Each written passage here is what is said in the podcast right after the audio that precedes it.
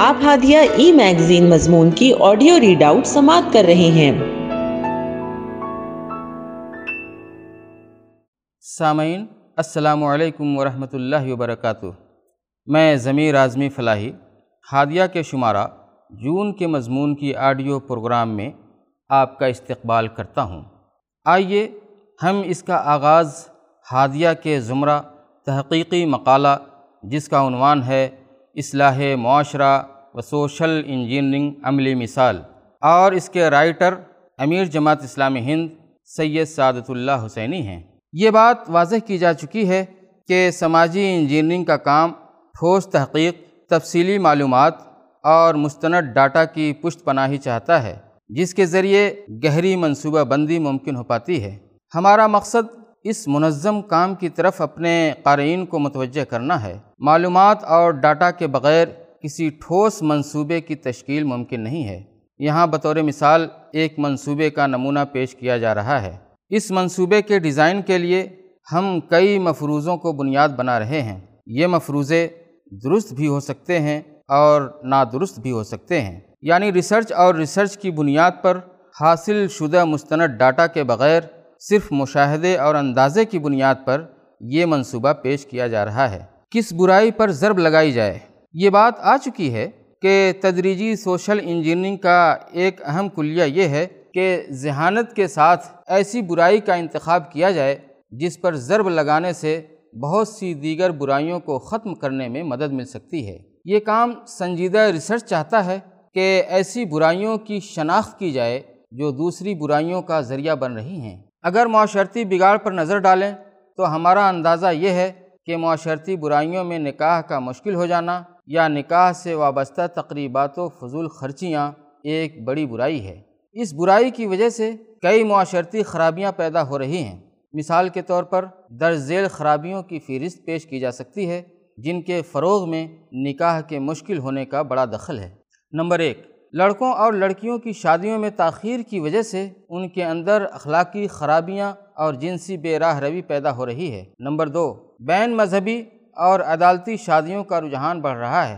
Number تین، جہیز کی رسم کی وجہ سے وراثت میں حصہ نہیں دیا جاتا اور اسلام کے قانون وراثت بلکہ نظام وراثت کی پوری عمارت متزلزل ہو رہی ہے۔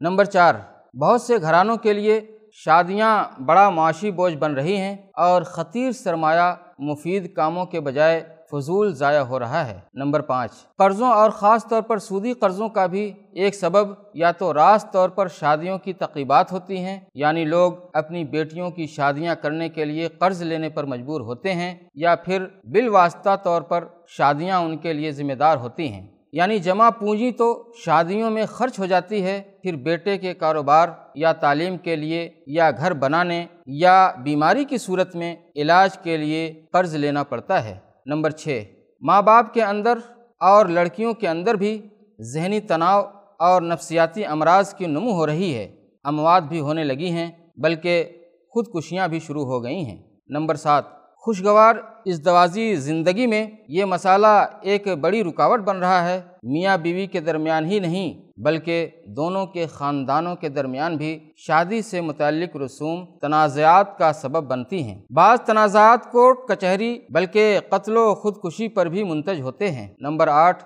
بہت سی صورتوں میں لڑکوں پر ان کی بہنوں کی شادیوں کی ذمہ داریاں عائد ہوتی ہیں۔ اس کی وجہ سے ان کی شادیوں میں تاخیر ہوتی ہے یا شادی کے بعد اپنی بیوی اور بچوں کی ذمہ داریاں اور حقوق ادا کرنے میں دشواری پیش آتی ہے۔ اس سے بھی اس دواجی تنازعات جنم لیتے ہیں۔ نمبر نو لڑکیوں کی پیدائش بعض لوگوں کے لیے باعث تکلیف ہونے لگی ہے۔ لڑکیوں کی پیدائش کو روکنے یا لڑکی کی پیدائش پر ماں کو تنگ کرنے کے رجحانات مسلم معاشرے میں نسبتاً کم صحیح لیکن بڑھنے ضرور لگے ہیں۔ نمبر دس، خواتین کے حقوق کے اطلاف کی کئی قسمیں اس مسئلے سے وابستہ ہیں۔ نمبر گیارہ ضیاء وقت رات میں دیر تک جاگنے نمود و نمائش اور اس جیسی متعدد خرابیوں کا سرچشمہ بھی کئی جگہ شادی کی رسوم ہیں۔ اسلام کی معاشرتی اسکیم میں آسان نکاح کی بڑی مرکزی اہمیت ہے۔ عفت و پاک دامنی، عصمت کی حفاظت اور نسل کی حفاظت اسلام کی ایک اہم قدر ہی نہیں،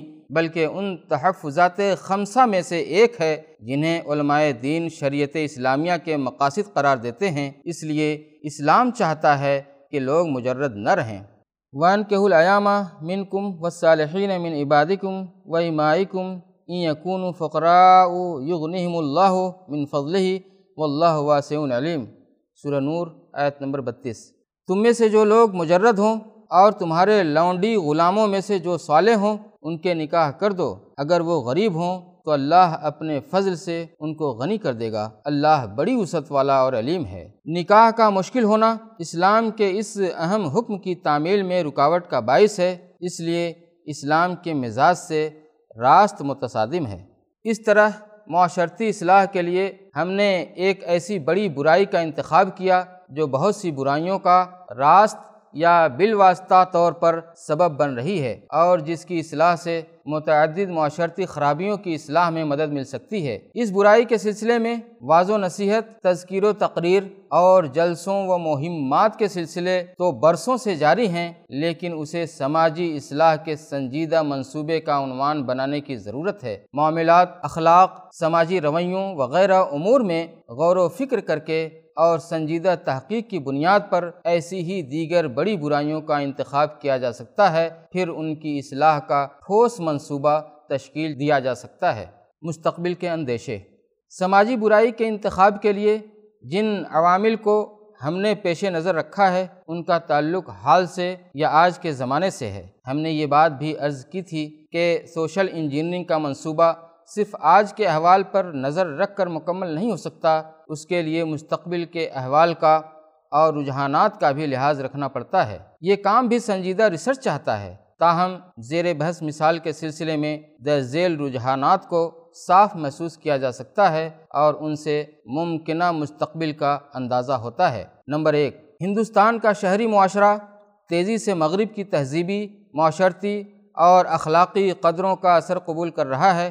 میڈیا اور سوشل میڈیا کی پوری طاقت بھی ان قدروں کو مقبول بنانے میں لگی ہوئی ہے۔ غیر مسلموں کے متوسط طبقات میں اب تیزی سے لیو ان ریلیشن اور بوائے فرینڈ، گرل فرینڈ کے فیشن عام ہونے لگے ہیں۔ ان شارٹ کے ایک سروے کے مطابق اسی فیصد ہندوستانی لیو ان ریلیشن کی تائید کرتے ہیں۔ اس سروے پر ہم یقین نہ بھی کریں تب بھی اس بات سے انکار نہیں کیا جا سکتا کہ یہ رجحان اب تیزی سے بڑھ رہا ہے۔ عدالت عظمہ نے نہ صرف اس کی اجازت دے دی ہے، بلکہ یہ بھی صاف صاف کہہ دیا ہے کہ شادی کی عمر سے پہلے شادی کرنا تو غیر قانونی ہے، لیکن ساتھ رہنا اور جنسی زندگی گزارنا قانوناً ممنوع نہیں ہے۔ ہم جنسی، بلکہ ہم جنس شادیاں بھی تیزی سے مقبول ہو رہی ہیں۔ اندازہ یہ ہے کہ خدا نخواستہ یہ رجحانات مستقبل میں مسلم نوجوانوں پر بھی اثر انداز ہوں گے۔ اخلاقی اور جنسی بے راہ روی کا چیلنج اور زیادہ شدید ہوگا۔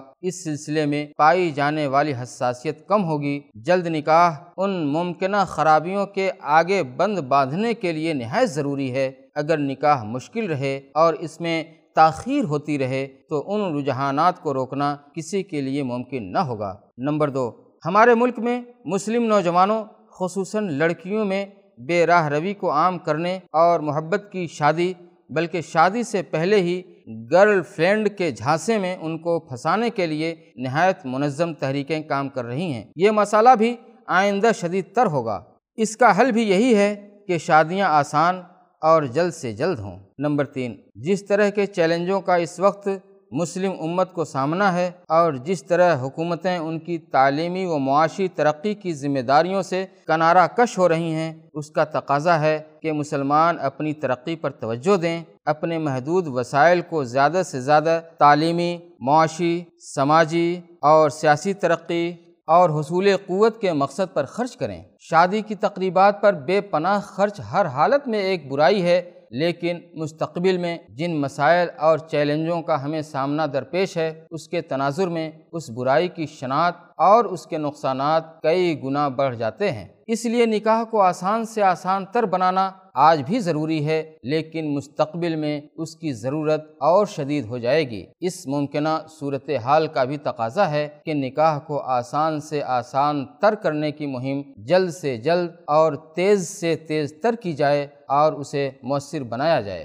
فوقی معمول، جو آسان نکاح کی راہ میں رکاوٹ ہے۔ ہم نے یہ بات بھی لکھی تھی کہ سوشل انجینئرنگ کی ایک ضرورت یہ ہے کہ ان بڑے معمولات کو تلاش کیا جائے جو برائی کو فروغ دینے کا سبب بن رہے ہیں اور ان کو ختم کرنے کی کوشش کی جائے۔ ہمارا اندازہ یہ ہے کہ آسان نکاح کی راہ میں سب سے بڑی رکاوٹ یہ ہے کہ دوسرے سماجوں کے اثرات سے ہمارے یہاں بھی نکاح ایک بڑا جشن بن گیا ہے۔ اس وقت تو صورتحال یہ ہے کہ ایک سروے کے مطابق ہمارے ملک میں ایک عام آدمی زندگی بھر جو دولت کماتا ہے اس کا ایک تہائی حصہ شادیوں میں خرچ کر دیتا ہے۔ یہاں شادیوں کے انڈسٹری، ایک بڑی انڈسٹری ہے۔ تقریباً پچاس ملین ڈالر اس مندی کے زمانے میں بھی تیس فیصد سالانہ کی شرح سے اضافہ ہو رہا ہے۔ ہمارے ملک کی شادیوں کی فضول خرچی بدنام زمانہ ہے، بلکہ انگریزی میں محاورہ ہی موجود ہے۔ بگ فیٹ انڈین ویڈنگ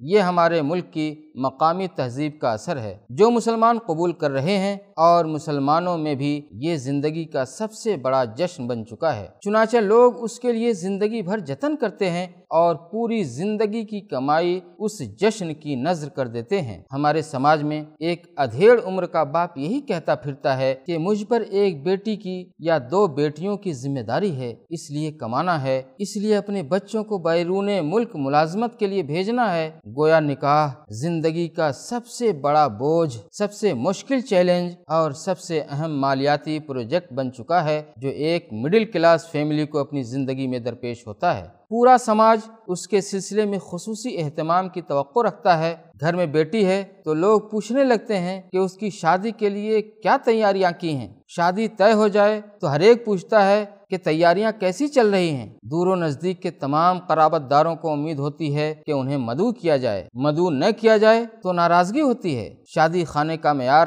دعوت کا معیار، جہیز کا معیار، وی آئی پی مدعوین کی موجودگی، ان سب سے شادی کرنے والے خاندان کی سماجی حیثیت اور مقام و مرتبے کا تعین ہوتا ہے۔ کئی خاندانوں میں قریبی مہمانوں کو تحفے دینے یا کپڑے پہنانے کا بھی رواج ہے، جو ایک بڑا معاشی بوجھ ہوتا ہے۔ لوگ چاہتے ہیں کہ مالدار، تاجر، نامور، سیاستداں، بڑے مذہبی قائدین وغیرہ ان کی تقریبات کو رونق بخشیں۔ اس طرح فوقی معمول پر جو کچھ ہم نے مارچ دو ہزار اکیس کے شمارے میں لکھا تھا، وہ یہاں پوری طرح صادق آتا ہے۔ اس فوقی معمول کی وجہ سے سادہ شادی کرنا کسی خاندان کے لیے آسان نہیں ہے۔ شادیوں کو آسان بنانے کے لیے اس بات کی خصوصی مہم چلانے کی ضرورت ہے۔ کہ اس کی یہ میگا سیلیبریشن کی حیثیت ختم ہو جائے۔ یہ بالکل جاہلی تصور ہے جس کا دور دور تک اسلام سے تعلق نہیں ہے۔ رسول اللہ صلی اللہ علیہ وسلم کے زمانے میں نکاح نہایت آسان اور سادہ تھا۔ رسول اللہ صلی اللہ علیہ وسلم کے قریبی ساتھی اور عظیم صحابی حضرت عبد الرحمن بن عوف رضی اللہ تعالیٰ عنہ کا نکاح ہوا۔ اور آپ صلی اللہ علیہ وسلم کو اس کی خبر بھی نہیں دی گئی۔ اب ہمارے معاشرے میں جہیز وغیرہ کے حوالے سے بیداری لانے کی کوشش تو ہو رہی ہے، لیکن یہ کوشش نہیں ہو رہی ہے کہ اس تقریب کے ساتھ عظیم جشن یا میگا سیلیبریشن کی جو کیفیت ہے اسے ختم کیا جائے۔ بے شک نکاح خوشی کا موقع ہے، لیکن ہماری زندگی میں اور بھی بہت سے خوشی کے مواقع آتے ہیں۔ بچے کی پیدائش بھی خوشی کی بات ہے۔ امتحان میں کامیابی، نئی تجارت یا دکان کی شروعات ملازمت میں ترقی نئے گھر کی تعمیر یہ سب خوشی کے موقع ہیں۔ لیکن ان خوشیوں کا جشن منانے کے لیے کبھی ہزار پانچ سو کلو سے مہمان مدعو نہیں کیے جاتے۔ نہ اس کے لیے قرض لیا جاتا ہے اور نہ زندگی بھر پیسے جمع کیے جاتے ہیں۔ اور نہ ہی کوئی اس طرح کے کسی جشن میں شرکت کے لیے دور دراز کا سفر کرتا ہے۔ موقع اور فرصت ہو اور دل چاہے تو مٹھائی تقسیم کر دیتے ہیں یا اپنی استطاعت کے مطابق ہلکی پھلکی دعوت کر دیتے ہیں۔ اور کبھی کچھ نہیں کرتے، صرف مبارکبادیاں وصول کرتے ہیں۔ نکاح کا معاملہ بھی ایسا ہی سادہ ہونا چاہیے۔ ہماری اصلاحی کوششوں میں دلہن کی جانب سے ضیافت کو تو معیوب باور کرایا جاتا ہے، لیکن دولہے کی جانب سے ہونے والی پرتکلف دعوتوں کو بھی ولیمے کے نام پر روا رکھا جاتا ہے۔ یہ نہیں دیکھا جاتا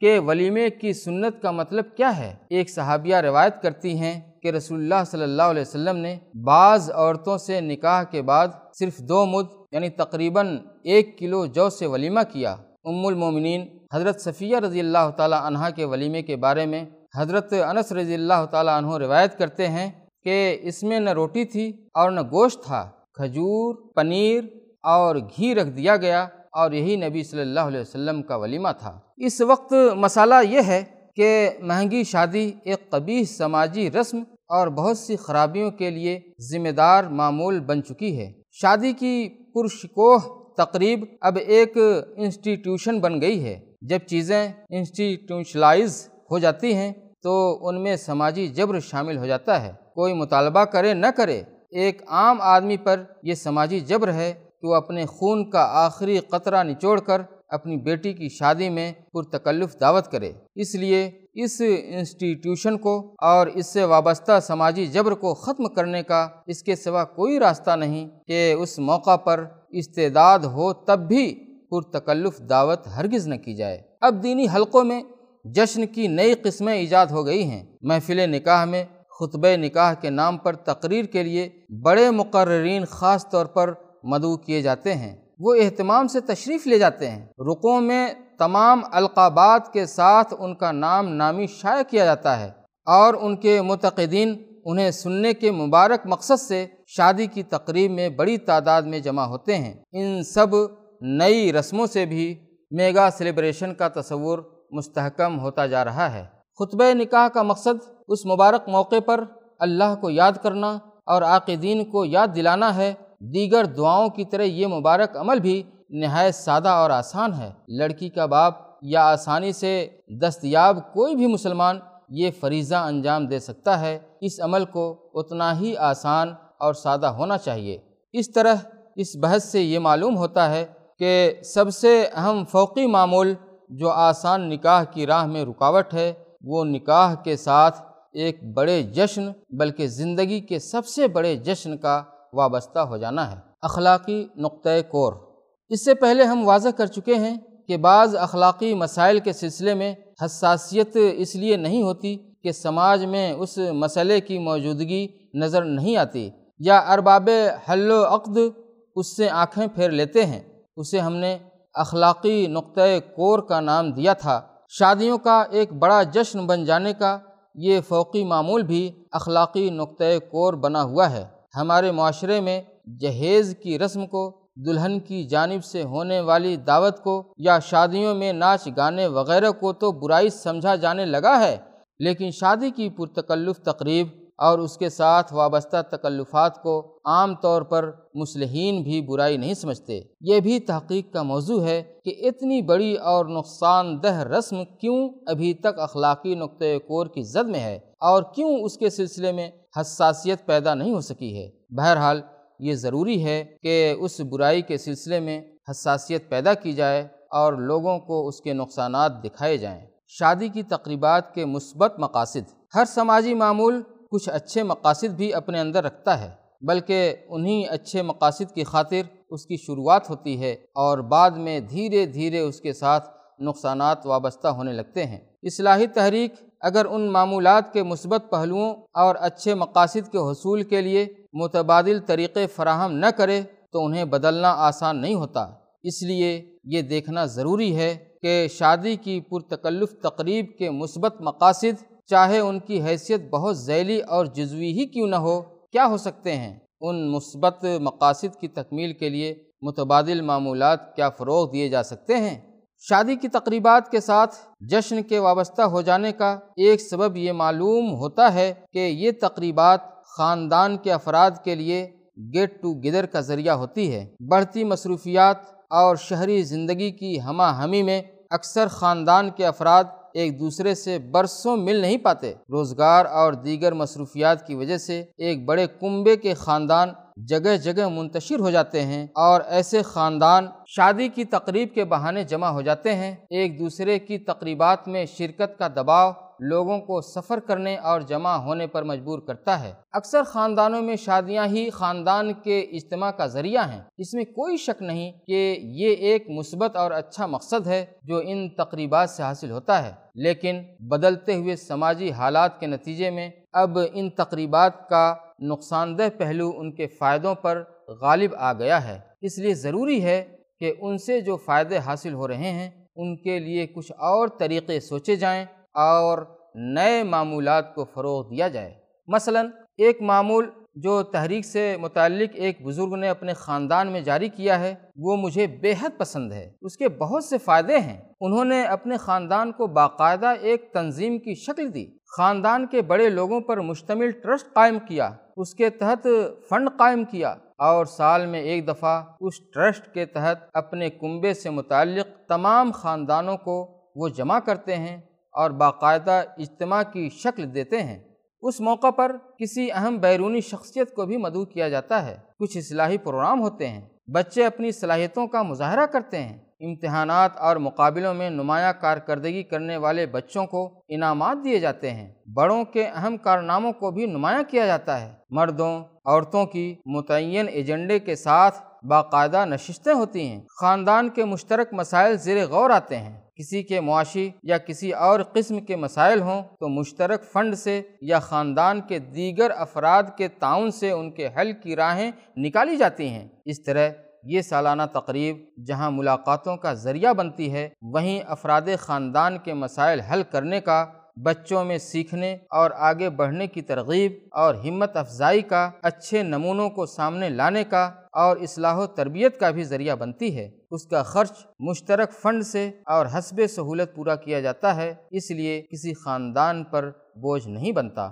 سماجی اصلاح کی خاطر پرانے معمولات کی جگہ نئے معمول کی تخلیق اور اس کی ترویج کی یہ بہت اچھی مثال ہے۔ اگر یہ معمول مستحکم ہو جائے اور اس سالانہ پروگرام میں شرکت ضروری ہو جائے تو خود بخود شادیوں کی تقریبات میں شرکت کم ہو جائے گی۔ اور جو مثبت مقصد اس پرانے معمول سے یعنی شادی کی تقریبات سے حاصل ہوتا تھا، وہ بھی زیادہ آسانی سے حاصل ہو سکے گا۔ ہو سکتا ہے کہ اس طرح کا نظام تمام خاندانوں کے لیے ممکن نہ ہو۔ ہم اسے صرف متبادل معمول کی وضاحت کے لیے بطور مثال پیش کر رہے ہیں۔ یہ سماجی مسلحین کی ذمہ داری ہے کہ وہ غور کر کے ایسے نت نئے بہتر متبادلات اور بہتر و قابل عمل معمولات تجویز کریں اور انہیں فروغ دینے کی کوشش کریں۔ عملی و شرعی مشکلات اور ان کا حل۔ آسان نکاح کا مطلب صرف نکاح کی تقریب کا آسان ہونا نہیں ہے۔ بلکہ نکاح کی راہ میں درپیش سماجی، تہذیبی اور قانونی رکاوٹوں کا بھی ممکنہ ازالہ ضروری ہے۔ ادھیڑ عمر آدمی نکاح کرنا چاہے تو اس کے بچے اور سماج رکاوٹ نہ بنے۔ متعلقہ اور بیوہ نکاح کرنا چاہے تو اسے لوگوں کی ناپسندیدگی اور طنز و تشنی کا خوف نہ ہو۔ آسان نکاح کے لیے یہ بھی ضروری ہے کہ زوج کے انتخاب کے لیے امکانات کا دائرہ وسیع ہو۔ ذات پات کف کی غلط تعبیر، معیار زندگی سے متعلق مادہ پرست تصورات وغیرہ کی وجہ سے بہت سے خاندانوں میں یہ دائرہ بے حد محدود ہو جاتا ہے اور اس سے بھی نکاح مشکل ہو جاتا ہے۔ کم عمری میں نکاح کی راہ میں ایک بڑی مشکل یہ ہے کہ بلوغ کے ایک لمبے عرصے کے بعد ہی لڑکے تعلیم مکمل کرتے ہیں اور اپنے پیروں پر کھڑے ہوتے ہیں۔ اب لڑکیاں بھی اعلیٰ تعلیم حاصل کر رہی ہیں۔ اگر جلد شادی کر دی جائے اور خانہ داری کی ذمہ داریاں کندھوں پر آ جائیں تو تعلیم کا حصول مشکل ہو جاتا ہے۔ اس وجہ سے بعض لوگ لڑکیوں کی اعلیٰ تعلیم کی مخالفت کرتے ہیں۔ لیکن اعلیٰ تعلیم لڑکوں اور لڑکیوں دونوں کے لیے ہماری ایک اہم سماجی ضرورت ہے۔ اس کی تفصیل کا یہاں موقع نہیں ہے۔ اس لیے ہم سمجھتے ہیں کہ نکاح سے نہ لڑکے کی تعلیم رکے اور نہ لڑکی کی۔ اس کا انتظام ضروری ہے۔ علماء کرام اس پر غور کریں اور شریعت کی رہنمائی میں ممکن ہو تو ایسا راستہ نکالیں کہ تعلیم کو منقطع کیے بغیر بھی لڑکے لڑکیاں نکاح کے بندھن میں آ سکیں۔ کیا ایسی صورت ممکن ہے کہ تعلیم مکمل ہونے اور لڑکے کے صاحب روزگار ہو جانے تک لڑکے اور لڑکی کی ذمہ داری ان کے ماں باپ بدستور سنبھالیں؟ مقصد یہ ہو کہ بچے جائز رشتے میں بچ جائیں۔ گرل فرینڈ نہیں، جائز شرعی بیوی سے اسلام کے منشا کے مطابق سکون حاصل کریں۔ کم عمری میں نکاح سے بھی بہت سی خرافات خود بخود کم ہوں گی۔ عرب اور مغربی ملکوں میں علماء نے اس سلسلے میں کچھ فتوے دیے ہیں۔ ہمارے ملک میں اسلامی فقہ اکیڈمی نے نکاح میں ایسی شرطوں کی اجازت دی ہے جن سے نکاح کے مقاصد پر کوئی ضرب نہ لگتی ہو۔ ان سب باتوں کو سامنے رکھ کر شریعت کے دائرے میں قابل عمل حل ڈھونڈنا اب ایک بڑی سماجی ضرورت بن گئی ہے۔ ورنہ بوائے فرینڈ اور گرل فرینڈ کا فتنہ اب مسلمان خاندانوں کے دروازوں پر بھی دستک دے رہا ہے۔ اصلاح کی زبان۔ اخلاقی حساسیت کے سلسلے میں اصلاح کی زبان کی کیا اہمیت ہے یہ ہم واضح کر چکے ہیں۔ احادیث رسول صلی اللہ علیہ وسلم کے مطالعے سے معلوم ہوتا ہے کہ جن برائیوں کے بارے میں سوسائٹی میں حساسیت کی کمی تھی، ان کے بارے میں حساسیت پیدا کرنے کے لیے رسول اللہ صلی اللہ علیہ وسلم نے خاص زبان کا استعمال کیا۔ مثلا، عربوں میں سود کا رواج عام تھا اور اسے بڑی برائی نہیں سمجھا جاتا تھا۔ آپ صلی اللہ علیہ وسلم نے فرمایا، سود کے ستر گناہ ہیں، ان میں سے ادنا ایسا ہے جیسے کوئی شخص اپنی ماں سے زنا کرے۔ جس گناہ سے آپ صلی اللہ علیہ وسلم نے سود کا موازنہ فرمایا ہے، وہ اس معاشرے میں بھی رضالت اور اخلاقی گراوٹ کی انتہا سمجھا جاتا تھا۔ چنانچہ اس برائی کے سلسلے میں پائی جانے والی نفرت و کراہیت کو استعمال کر کے آپ صلی اللہ علیہ وسلم نے سود کے سلسلے میں بھی یہ حساسیت پیدا کی کہ یہ بھی شدید اخلاقی گراوٹ کا مظہر ہے۔ یوم حج اور شہر مکہ کی حرمت عربوں کے نزدیک مسلم تھی۔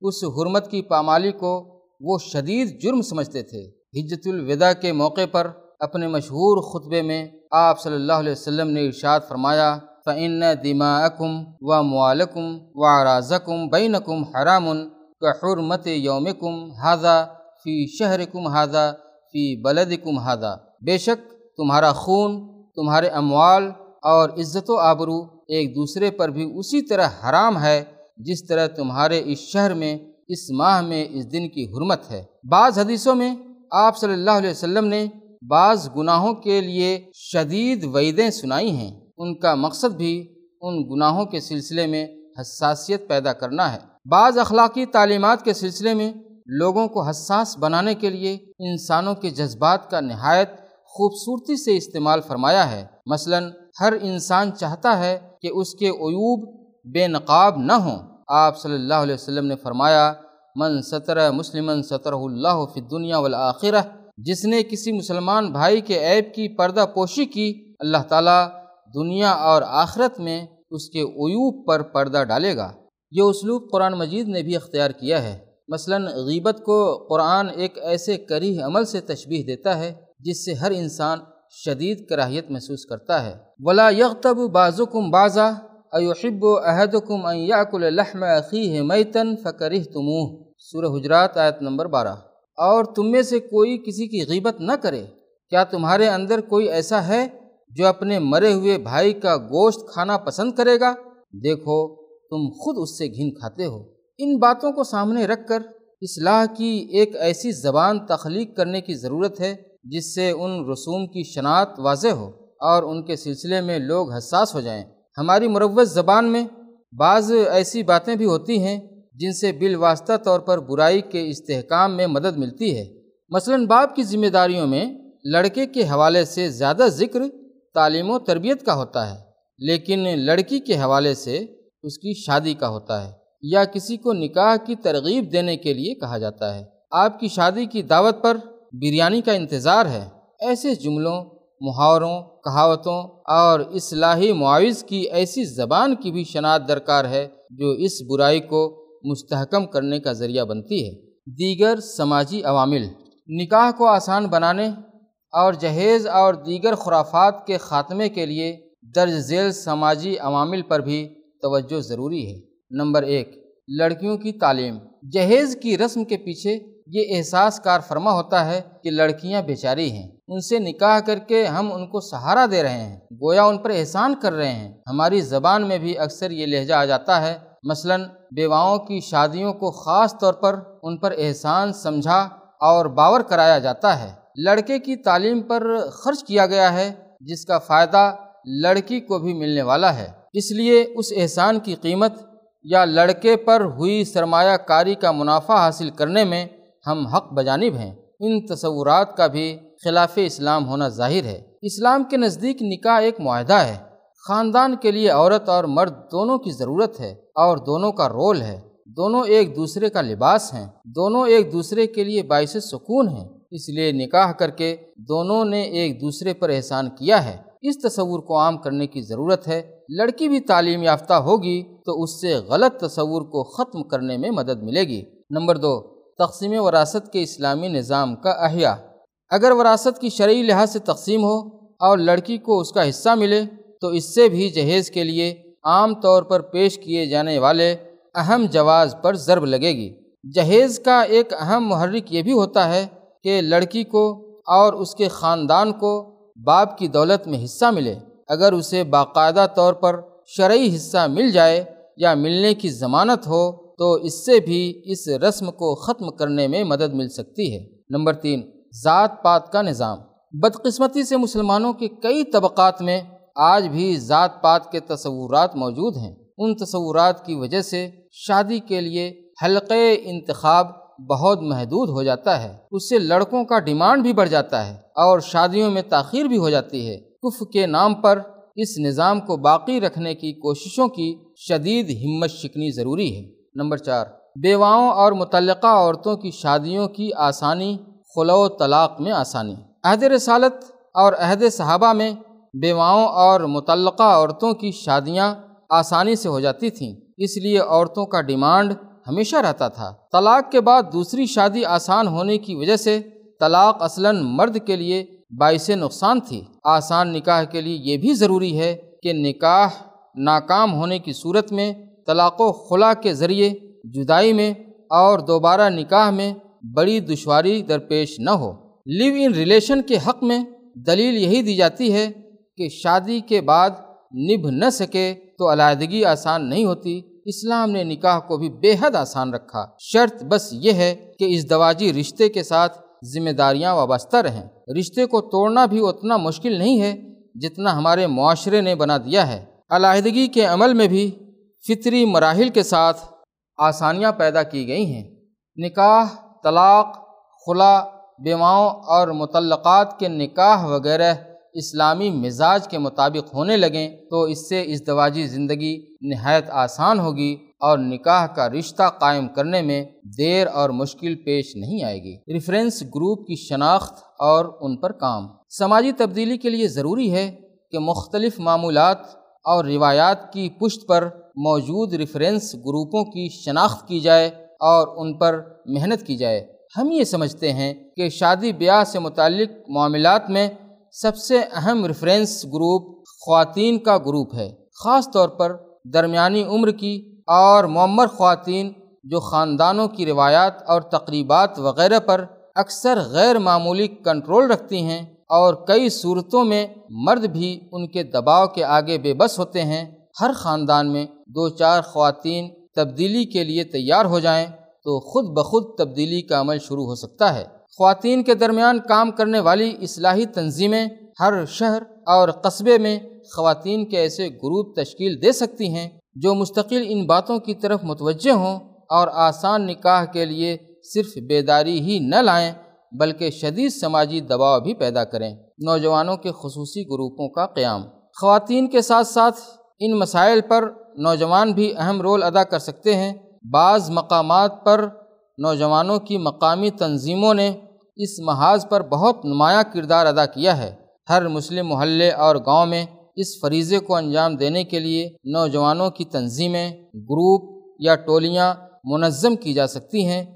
جو مستقل برائی کے خاتمے کی جد و جہد کریں۔ اپنے محلے یا گاؤں میں مستقل مسلح اور نگراں کا کردار ادا کریں۔ برائیوں کی روک تھام کے لیے پرامن لیکن زبردست دباؤ پیدا کرنے والے طریقے اختیار کریں۔ با اثر افراد کا عمل۔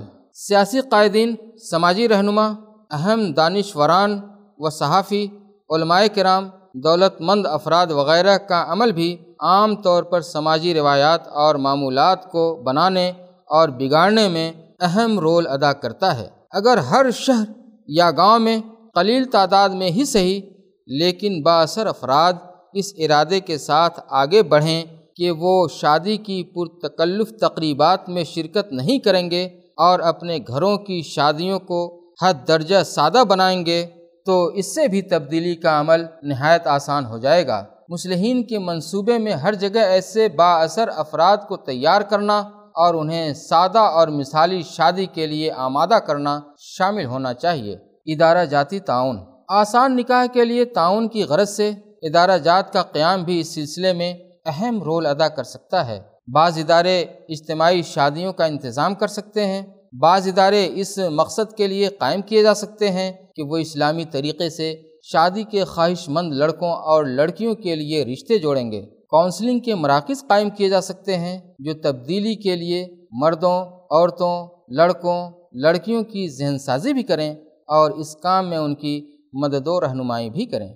مسلم علاقوں میں آج بھی لڑکیوں کی شادیوں میں مدد کرنے کے لیے طرح طرح کے فنڈ قائم ہیں اور غیر رسمی طور پر بھی لوگ مدد کرتے ہیں۔ یہ نہایت نقصان دہ عمل ہے اور اس سے جہیز اور شادی کی تقریبات میں خرچ کی ہمت افزائی ہوتی ہے۔ اس کے مقابلے میں اس بات کی ضرورت ہے کہ شادی کے خواہش مند لڑکوں کی مدد کی جائے کہ وہ اپنے پیروں پر کھڑے ہو سکیں گھر بسانے کے لیے اور مہر کی ادائیگی کے لیے، شادی اور ولیمے کی تقریب کے لیے نہیں، ان کی مدد کی جائے یا قرض فراہم کیا جائے۔ سماج کے مختلف اداروں اور طبقات کی جانب سے مشترکہ مہم۔ گزشتہ شمارے میں باطل طاقتوں کی سماجی تبدیلی کی جس مہم کا ہم نے ذکر کیا تھا، اس میں یہ بات بھی واضح کی تھی کہ تبدیلی کے اس عمل میں ان طاقتوں کا تعاون سماج کے تمام